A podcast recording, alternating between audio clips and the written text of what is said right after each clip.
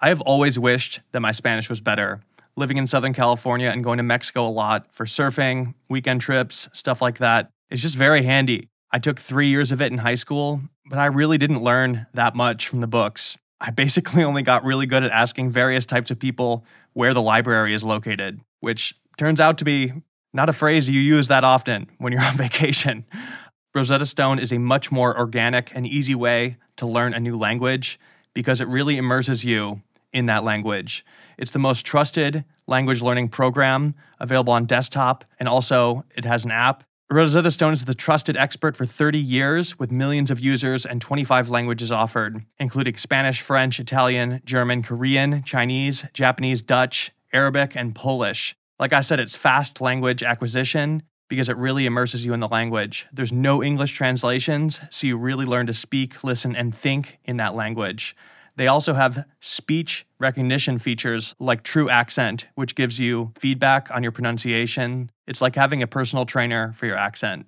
It's also an amazing value. They offer a lifetime membership, which includes all 25 languages, which is perfect for any and all trips you might have in your future with various languages you might want to learn. Don't put off learning that new language. There's no better time than right now to get started. For a very limited time, Otherworld listeners can get Rosetta Stone's lifetime membership for 50% off. That's 50% off, unlimited access to 25 language courses for the rest of your life. Redeem your 50% off at rosettastone.com slash otherworld today. This episode is brought to you by Harry's.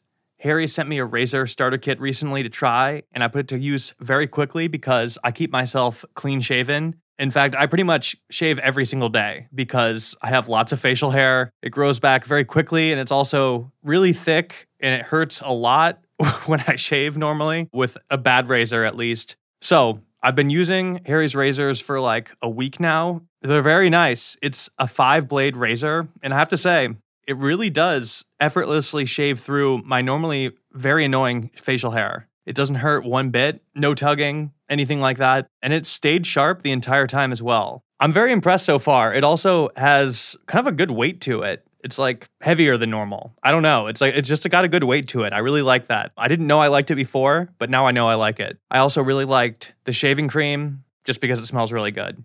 Harry's saw customers getting ripped off by questionable shaving products and decided to do something better. They found their own way to make beautifully designed razors for a fraction of the price of other big brands. Harry's has a customizable delivery option for scheduled refills as low as $2, half of what you pay from other big brands. Don't settle for the status quo. Blaze your own trail with Harry's. Get started with a $13 trial set for just $3 at harrys.com slash otherworld. That's harrys.com slash otherworld for a $3 trial set.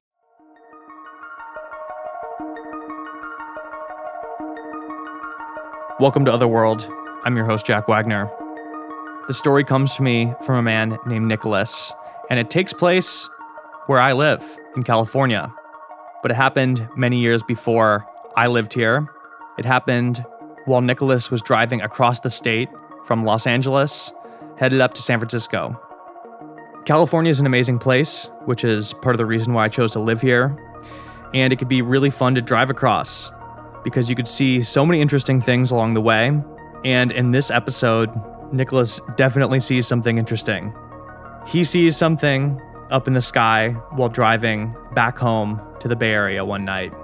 And my first thought upon reading this email was where along the drive did he see something strange? Because, like I said, this is an interesting state, and there are some out of the ordinary things to see that aren't necessarily paranormal. One example of that is an area near Edwards Air Force Base in the desert, where it's very common to see military aircrafts blasting through the sky. This is also a really great spot to go camping, except for the fact that you might be woken up in the middle of the night by the terrifying sound of F 35s or other military aircrafts flying directly above you, making a lot of noise. It could be very frightening at first if you don't know what it is, or that there's an Air Force base close by. This is also an area where they test a lot of experimental crafts. So that was my first thought. I wondered if this happened somewhere around there. But it turns out Nicholas was nowhere near that area. In fact, this occurred in the Central Valley, which is basically all farmland, as far as the eye can see. It's the place where a lot of the John Steinbeck novels took place, and it's a pretty sleepy region. The fact that Nicholas saw anything out of the ordinary in this area surprises me. I thought this was a really interesting story. I also think that the way he's come to terms with what he saw is really interesting. I'm going to let him take it from here. This is episode 65. The title is Lights Over Los Banos, and you're listening to Otherworld. Hello? Is this Bobby? Yes, it is. At, at its core, the science you can't argue with. felt a like story about all of a sudden is up in the sky. It's almost frustrating that it's happening. I'm literally this. I'm gonna die. I've, I've like just its looking. limbs were just like wrong. He was just. Everybody moves back into the light, even if it takes them a minute.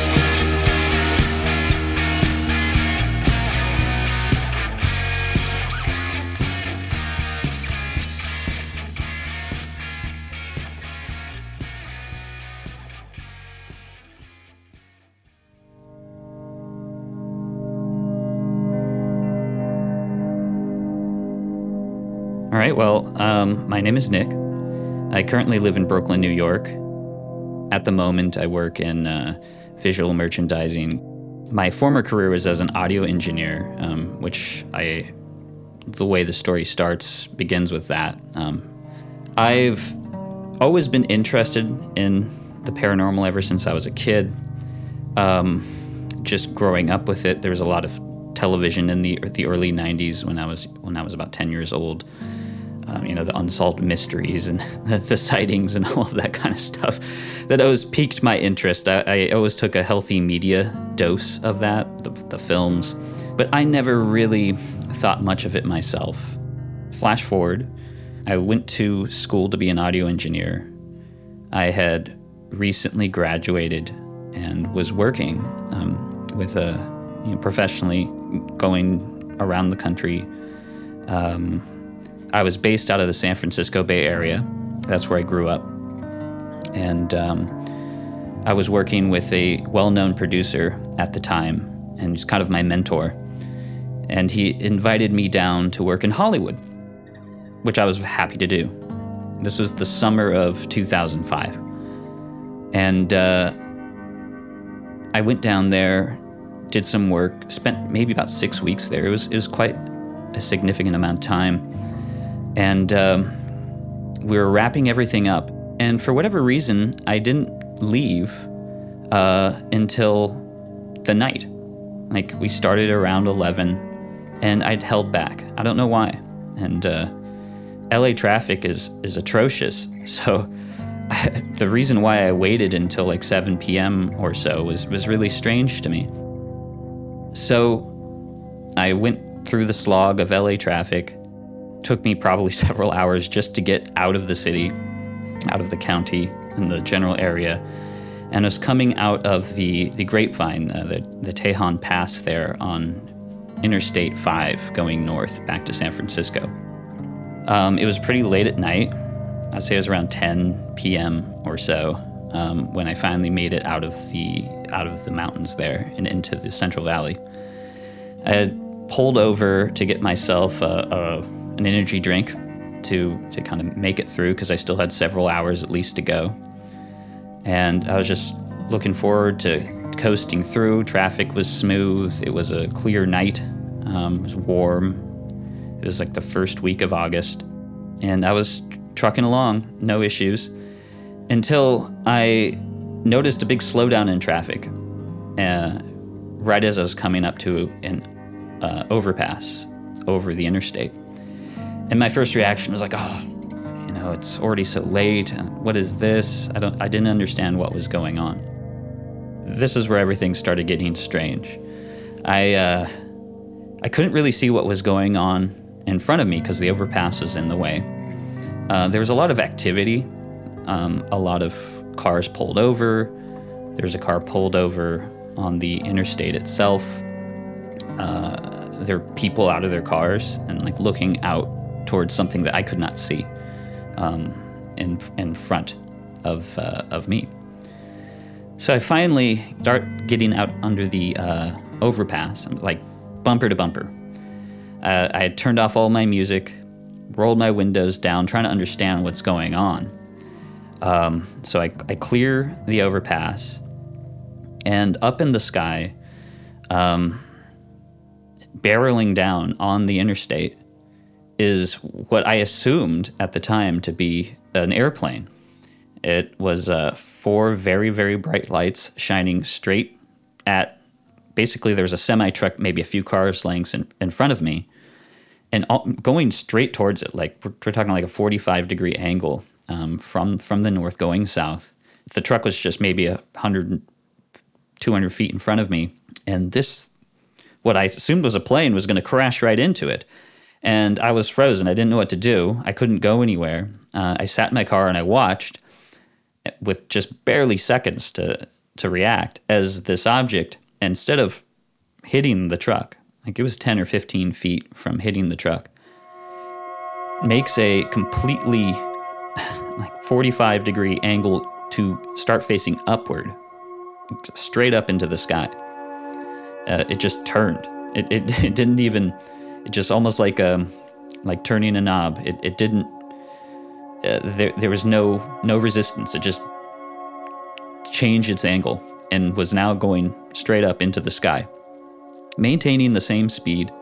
Um, it didn't speed up or slow down. It's just a nice, easy movement for, for it. No struggle. I, I at first thought it was like a, a CHP, a, a Highway Patrol, California Highway Patrol plane, like watching the traffic, you know. Or then I thought maybe it's a some crazy crop duster that is you know, with a suicide mission. And when I saw the size of the thing, that's when I thought it. This must be a, a, jumbo jet trying to make an emergency landing because this thing was huge. I mean, I couldn't.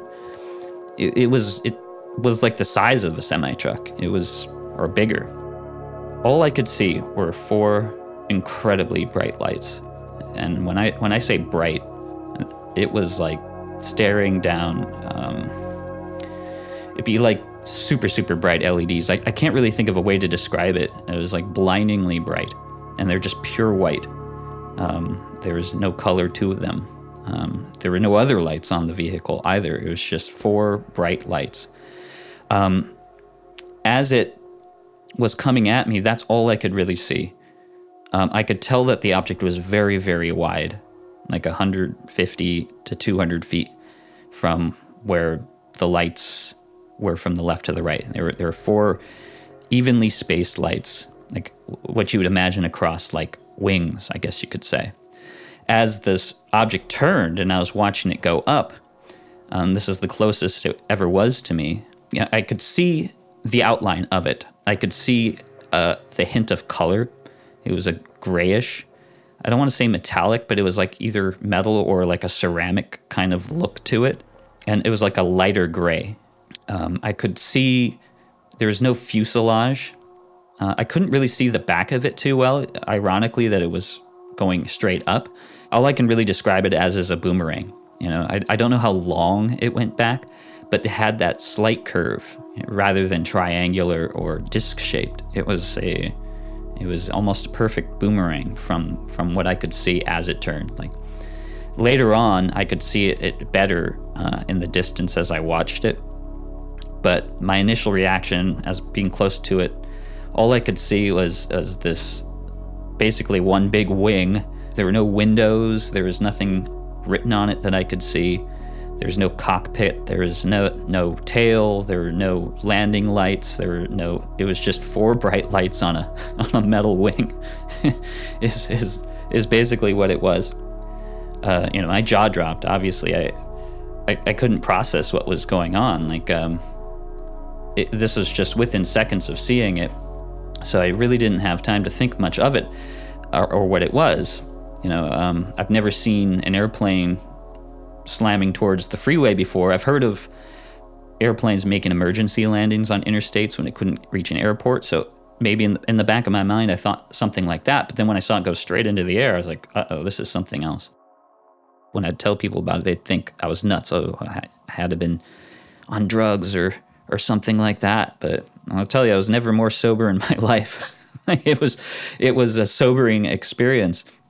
I, I was so shocked initially at at seeing this thing, um, assuming it was a plane of some kind making an emergency. I thought, okay, this is this is going to be a late night. I'm what's going to happen? Am I in danger? I was pretty rational at that point and just trying to figure out what was happening. Um, trying not to crash the car too. I mean, it was like I said, bumper to bumper traffic, and it was a sudden stop. So I, there was a lot happening in just those first few seconds and minutes. And as I watched this thing, as, I saw how it moved and what it did, this fear started creeping up inside of me, like like I a fear that I you you only fear maybe you only have like once or twice in your life. I I I had no fear at first, but when I saw how it moved, um, it, I knew this was something that this was no nothing. It was it was not a plane. It was defying gravity. It was defying aerodynamics that I knew them and understood them to be. It was um, it was something that was I was just so astonished by its movements and its nonchalantness. It everything it did was so absurd. I I just couldn't I couldn't calculate it in my my mind. Like it just didn't make any sense, and I could feel myself kind of like shutting down in a way, like like I, I, my rational thinking and and uh, it just took me it, it put me in a specific place. I guess that's the best way to describe it. Like that all I could focus on was my my fear and getting away from it. Like I everything else just kind of disappeared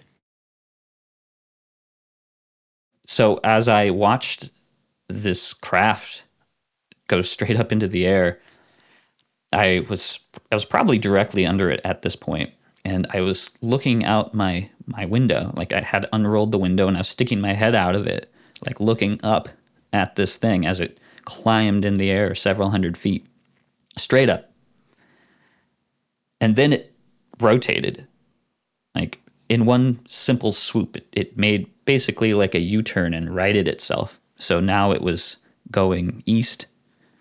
It was just, I, I'll call them its wings were level to the ground.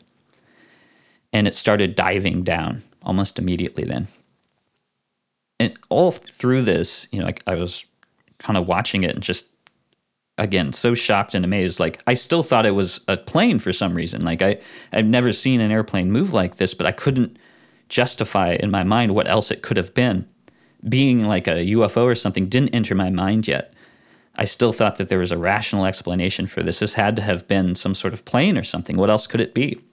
You know, uh, at this point, it was again diving down towards the ground. There was a small farm or cluster of buildings that was on the east side of the freeway to my right. And there was a large group of what I assume to be eucalyptus trees, you know, 100 feet tall or more, and a perfect line.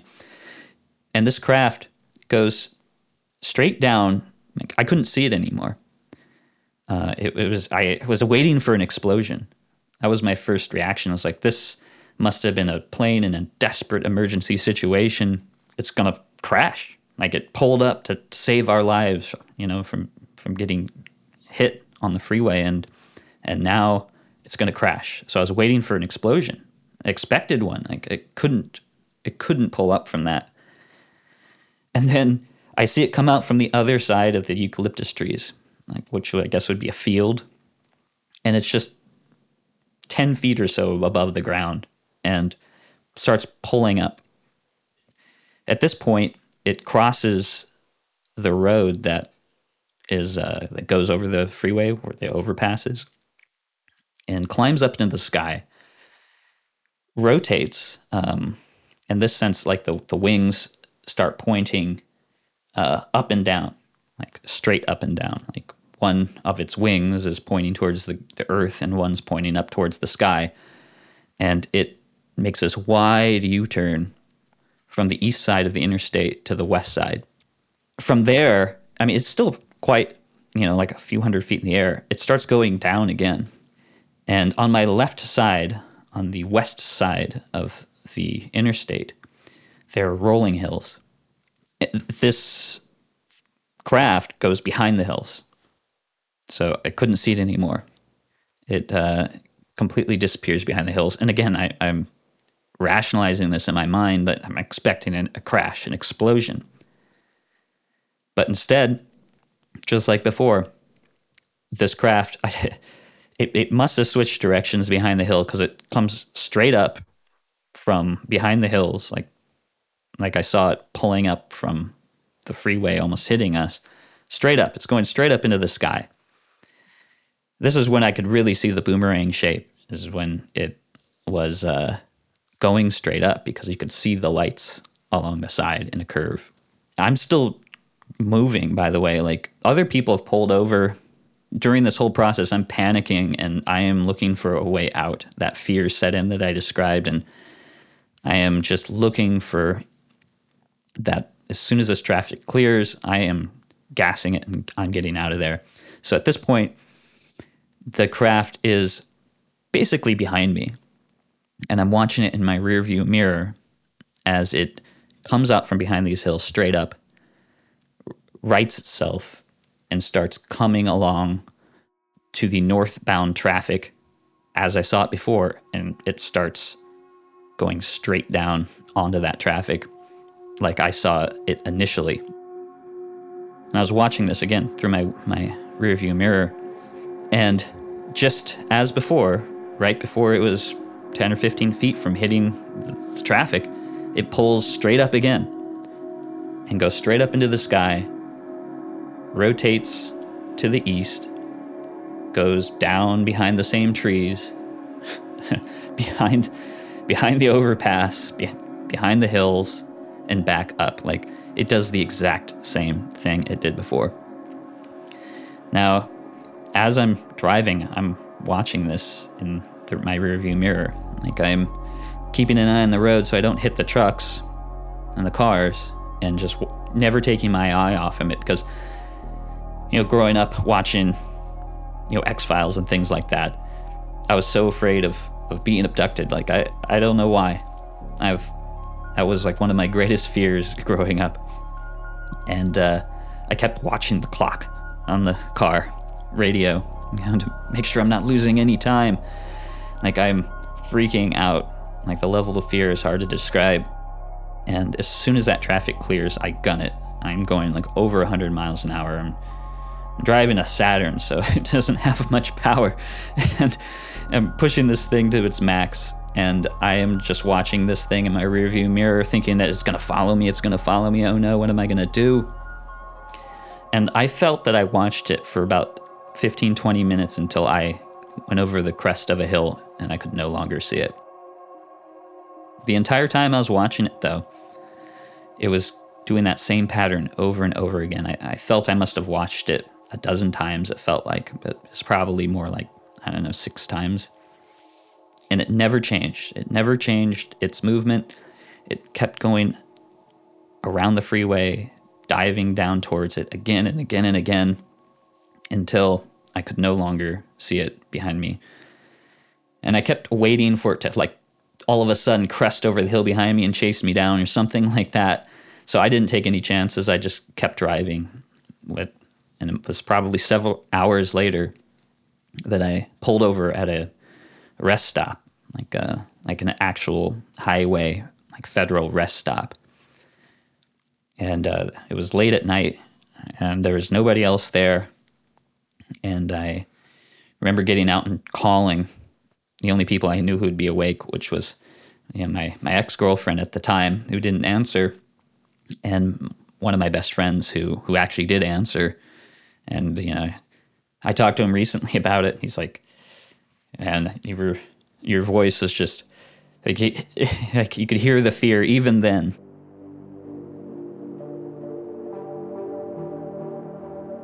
So, my name's Kevin, and uh, I have known Nick for most of my life. I mean, we were childhood friends, and he was the best man at my wedding. Um, he is probably the most grounded person that I know. So, like, for something like this uh, to come from him, it was very surprising. you know, I, I know him very, very well. So when he called, uh, I could instantly tell that something was very, very wrong. I, I don't remember exactly what time it was, but it was in the middle of the night because I was already asleep. I, you know, picked up and I was like, hey, man, what's going on? He was, I remember driving back from LA that night to the Bay Area. So I just kind of figured maybe he was like falling asleep at the wheel or something and needed somebody to talk to or whatever. But, uh, you know, he, he said, hey, man, um, I really need to talk. I think I just saw a UFO. And, you know, I, I thought I was like still sleeping.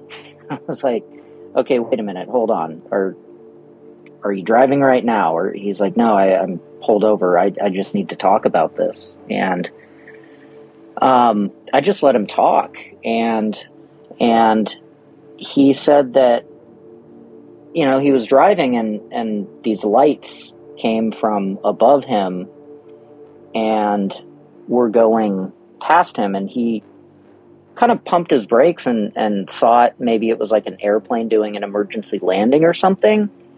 And then he said that it started essentially kind of doing stunts. I remember he described it as kind of swooping from, you know, the left side to the right side of the highway, just in its maneuvering. And, oh, I mean, the fact that it was dead silent. It, like he, that was one thing that I remember him saying is that it sort of made him jump out of his skin when it crept up from behind him and over him because he didn't hear it coming at all. And I, if I'm remembering correctly, I think he said that it even took him a minute to even realize that, that like, whoa, this thing is like not making a sound. I remember he said that there were trees on one side. I think he said it was on his left side, and it dipped down past the trees for a while, and he he thought, "Oh my God, that maybe that was it." But then it popped back up a couple miles later or something, and it seemed to be essentially.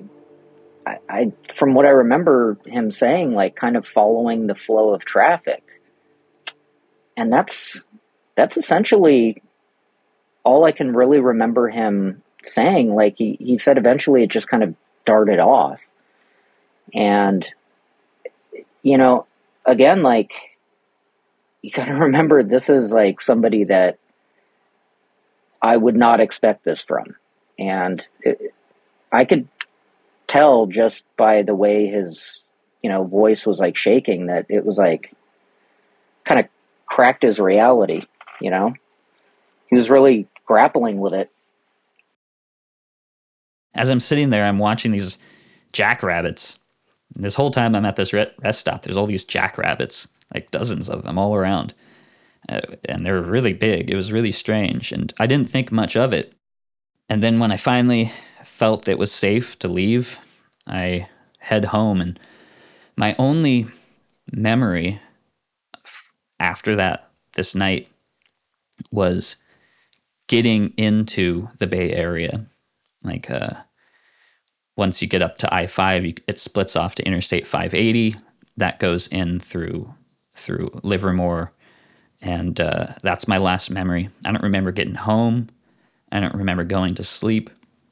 There, there's none of that that that I remember. That I, I do remember telling like my father at the time, and my mother lived in New Mexico. I told her like a few days later I had I had every desire to just forget it in every way I could. Like later that month, or perhaps even September, that I actually wrote it down. Uh, after someone said, "You really need to write this down," I thought, "I guess I, I guess I should." And I put it to rest. Like I, I, I looked to see if there's anything in the news. Nothing. I was just shocked. I was like, "This is so insane!" Like, wouldn't have someone else that saw this because there had to have been dozens and dozens, if not hundreds of people. It was bumper to bumper traffic. Like, why didn't anyone else see this and report it? Like, I didn't see any emergency vehicles. I didn't see any other flying vehicles. You know, no, no airplanes, no helicopters around. I just was shocked that no one would call this in and that the news wouldn't hear about this. that This isn't newsworthy. But you know, as the years went by, I didn't really, you know, kind of forget about it. Every once in a while, I'd check the uh, the internet, you know, and see. And and I eventually was able to find other people that saw something similar, but not the same night.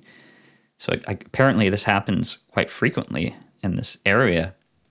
But uh, I took some solace in that. But anytime I'd tell the story, unless there was really really close friends, most people dismissed it or thought there's something wrong with me, and including my mentor. You know, uh, so I, I don't really work in the audio industry anymore. I kind of when I, I, remember telling him, and, and I just remember the look in his face, and it was I saw that look often anytime I told the story. So I just kind of put it to rest and uh, moved on with my life.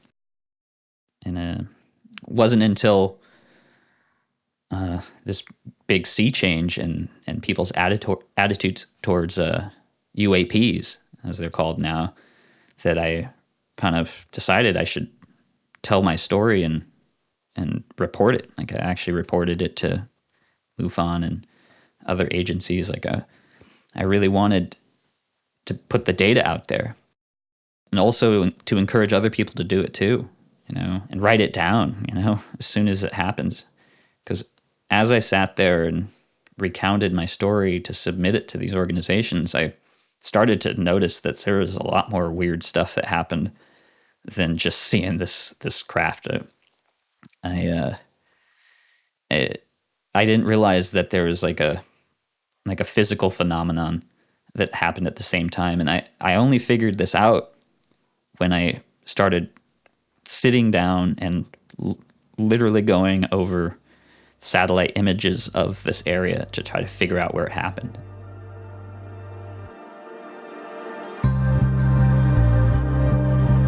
All right, we have to take a very brief break for some ads, but we'll be right back.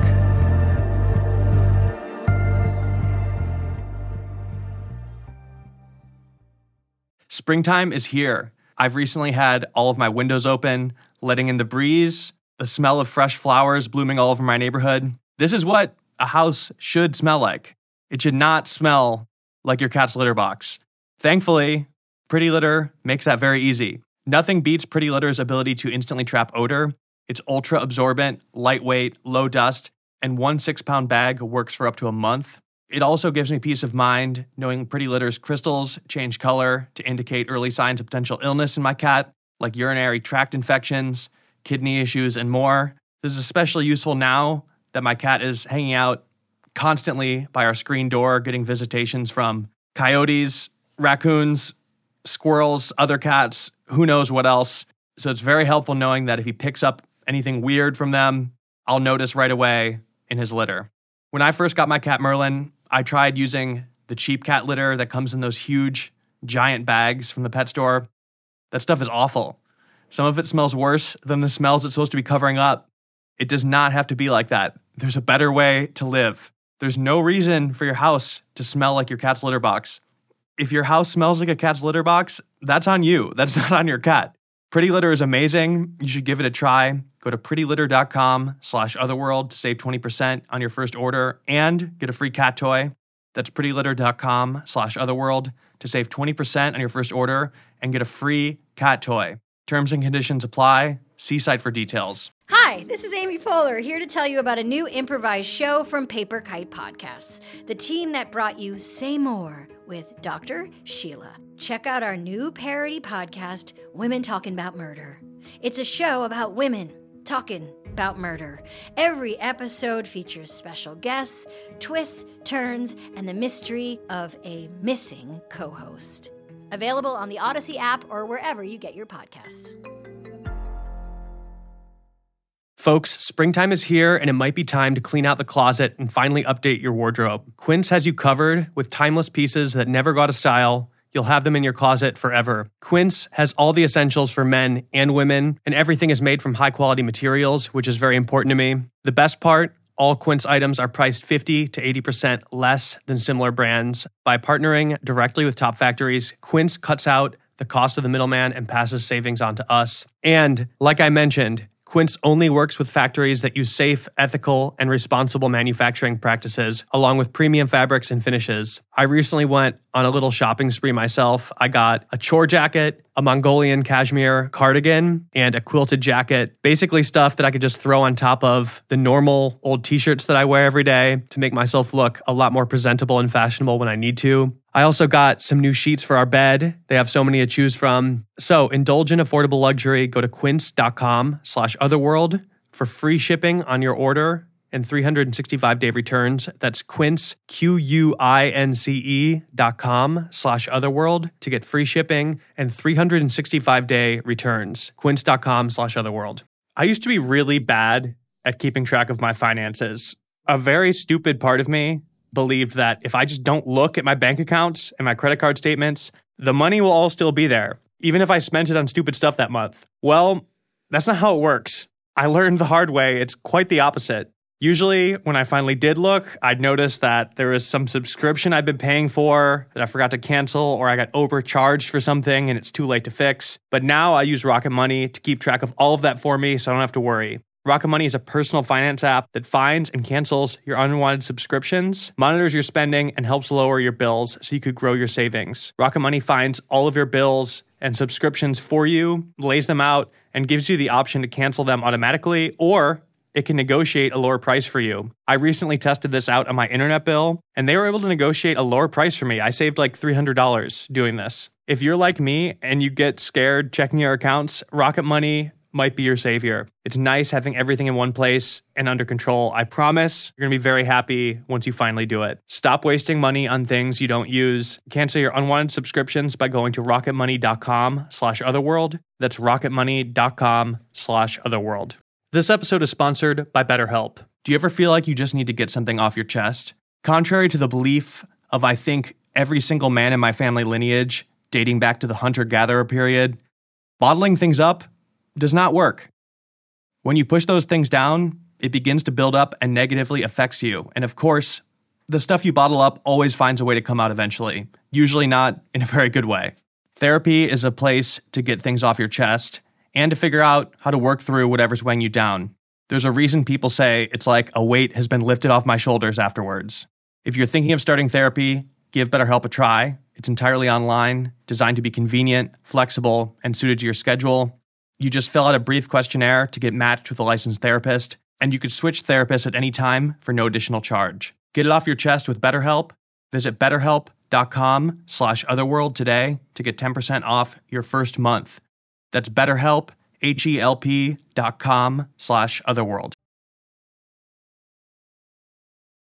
This is when an already weird story starts getting a little weirder. Uh, because when I my whole life that after this, you know, I was in my early 20s at the time. I just thought I saw something amazing. Um, I never, strangely enough, never really guessed what could be. It never really. I, I, I still to this day I don't want to speculate what it was. I I just know that whatever it was, it was real. It was wild. It was absolutely absurd, and everything that happened in my life after that, because of it, was not a positive experience. When I have been looking back on it, um, these strange details popped up. Um, as I did the research, I tried to do my due diligence and reach out to the Highway Patrol and find records of, of someone calling it in. Uh, because these agencies don't keep these records for, for very long, and I didn't get much traction there. I wasn't very surprised and I wasn't shocked. But then when I scoured Interstate 5 on the satellite ma- maps and tried to figure out where this happened, I kind of was shocked because in my mind, when I came down into the valley just past Bakersfield, I thought I was near Coalinga. It felt like it wasn't, I should have been that far south. But I was able to find where this happened because of the trees, because of the hills, and they are around the town of uh, Los Banos, California, which is several hundred miles north of where I thought it was. So after I saw the UFO I thought I was driving away from it for hours before getting to that rest stop.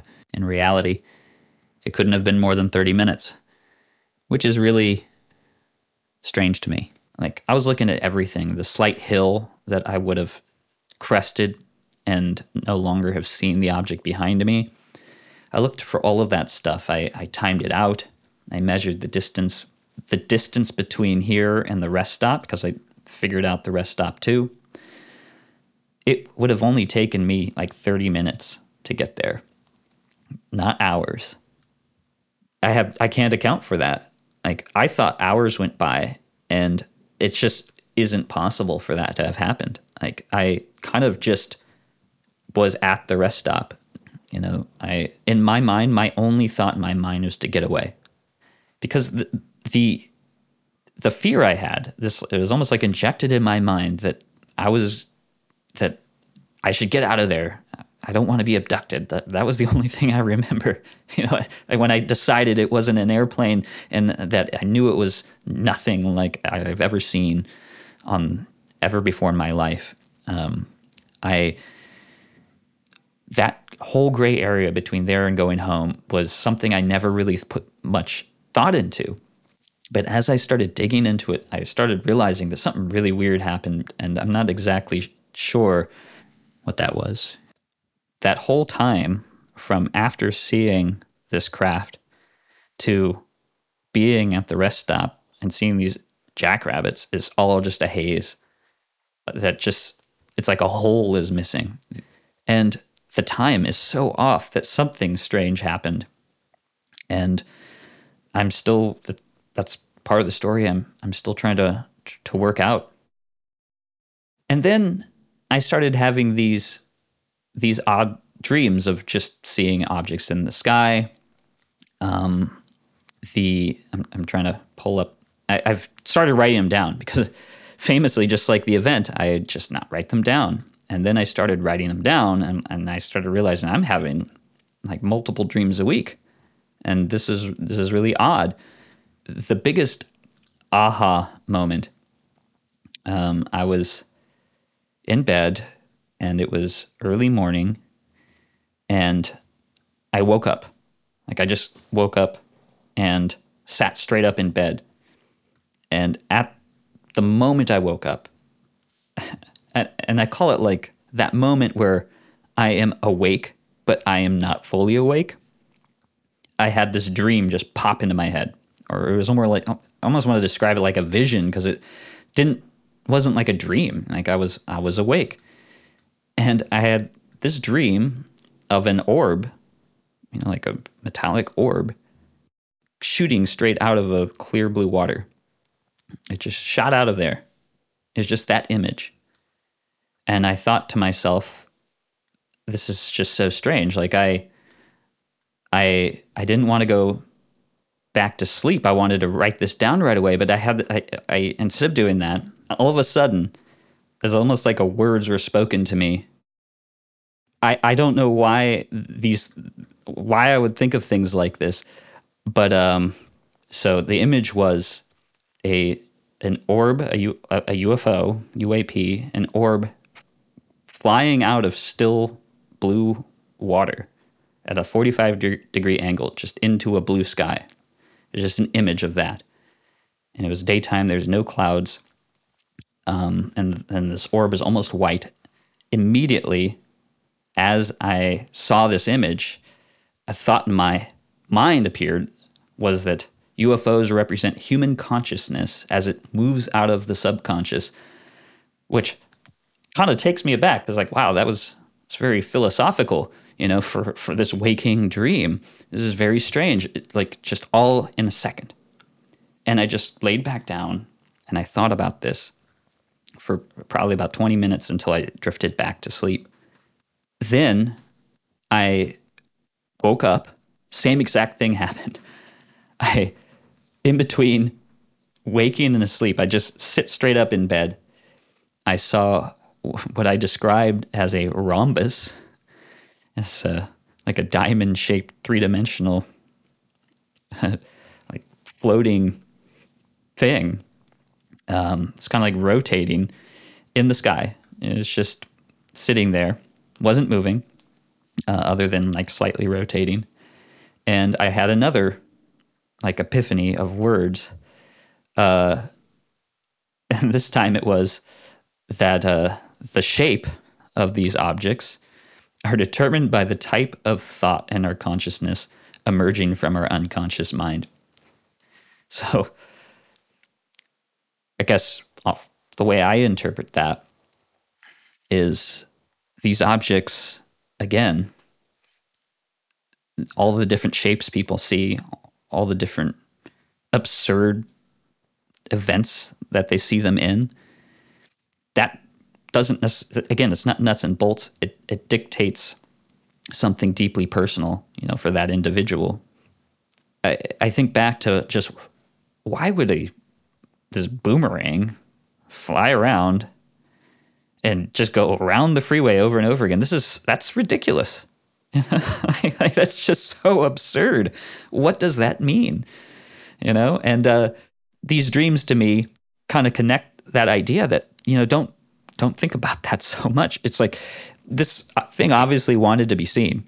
It didn't have any. It didn't have to do that. You know why? Why would whatever this was take the time out of its day to just float around on the freeway? And when I say float, I mean it was really floating. Just the absurdity of that.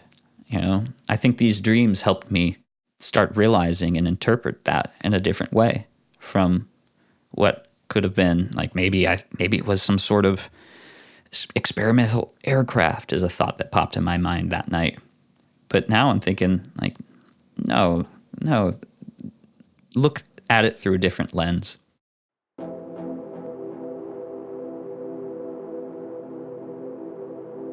I used to think of this all as a nuts and bolts situation, you know, like the media I consumed, I never, I, I really hesitate to say anything about like extraterrestrials, you know, from another, from outside of this world.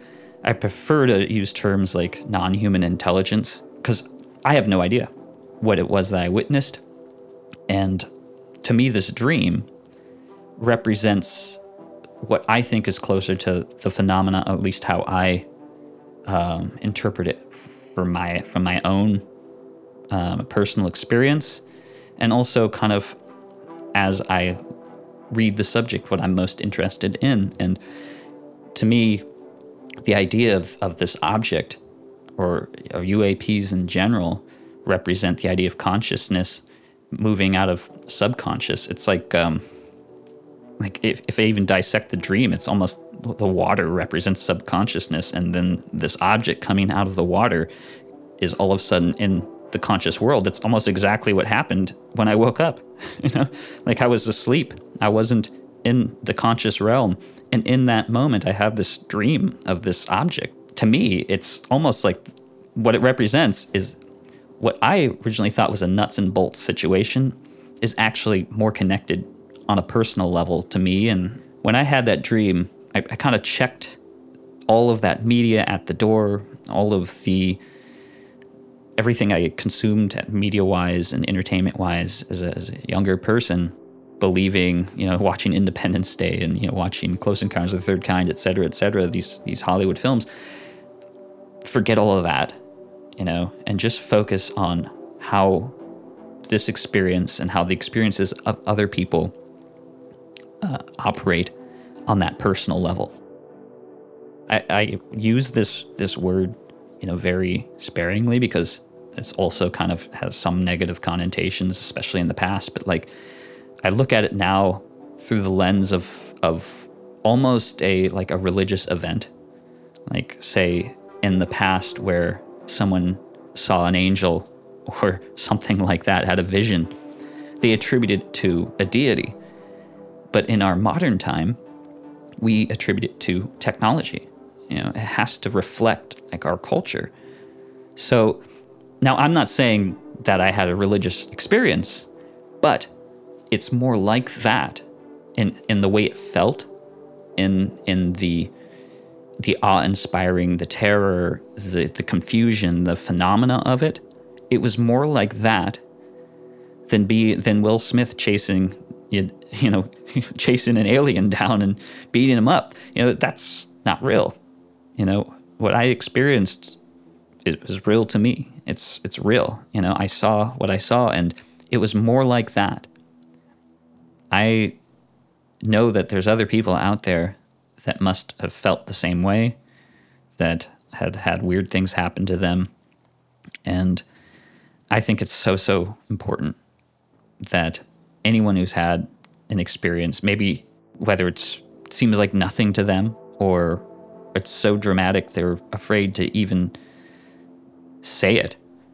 It's so important for these people to reach out and tell their stories because the, the more I've looked into my own experiences, the more I've read about the subject, the more I realize, you know, the the wide range of phenomena around UAPs before and after.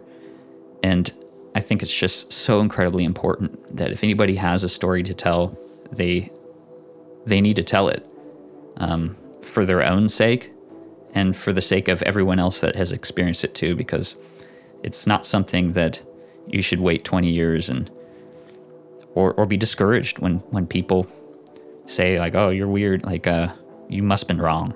Like I know what I saw, and and and other people don't have to believe it. But I tell my story for other people that haven't told theirs yet, and they they need to.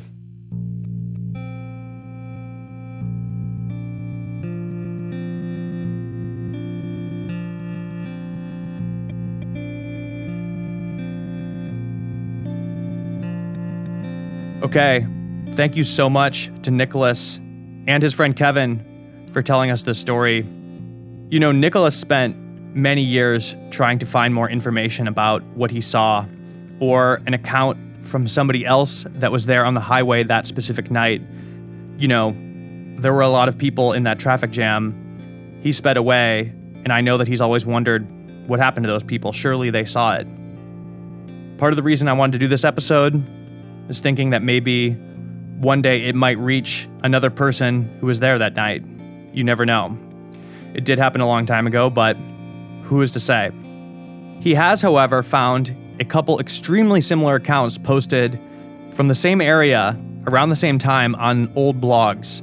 In fact, these are so similar that when he originally sent them to me, I figured they were something that he posted. But after further inspection, I realized these were from other people. That's how similar they were. And the comment sections of these old blog posts were pretty wild. I mean, there's at least 30 different people talking about seeing something very, very similar on the highway, including truck drivers who drive that stretch of highway every single day. And, you know, lots of these people talk about it possibly being a crop duster, which is certainly possible. This is farmland, you know. Um, there's a lot of reasons why Nicholas does not think it's a crop duster. Uh, in fact, he knows it's not a crop duster. And a lot of the people in the comments say that they thought the same thing. They also thought it was a crop duster flying at night, but then when it got very close, they realized it absolutely was not. It was a very, very strange craft. And part of the reason they know it wasn't is because it was making absolutely no sound at all, which is probably one of the most striking details to me. They all describe this thing flying dangerously close to cars, making maneuvers that no human aircrafts could possibly make. It's all pretty strange to read, especially since Nicholas kind of downplayed this to me, as if he never found anything that really validated his experience. To me, this is pretty validating. I mean, there's a lot of people in these comments describing something flying, stopping midair, flipping over, and then proceeding to do these 90 degree nosedives towards traffic, all in this same area, which is a pretty, pretty empty area of farmland in the Central Valley. It's all so specific. So, that brings us to the end of this episode. I want to thank Nicholas for reaching out and telling this story. And once again, thank you to his friend Kevin as well. This has been episode 65. The title is The Lights Over Los Banos, and you've been listening to Otherworld.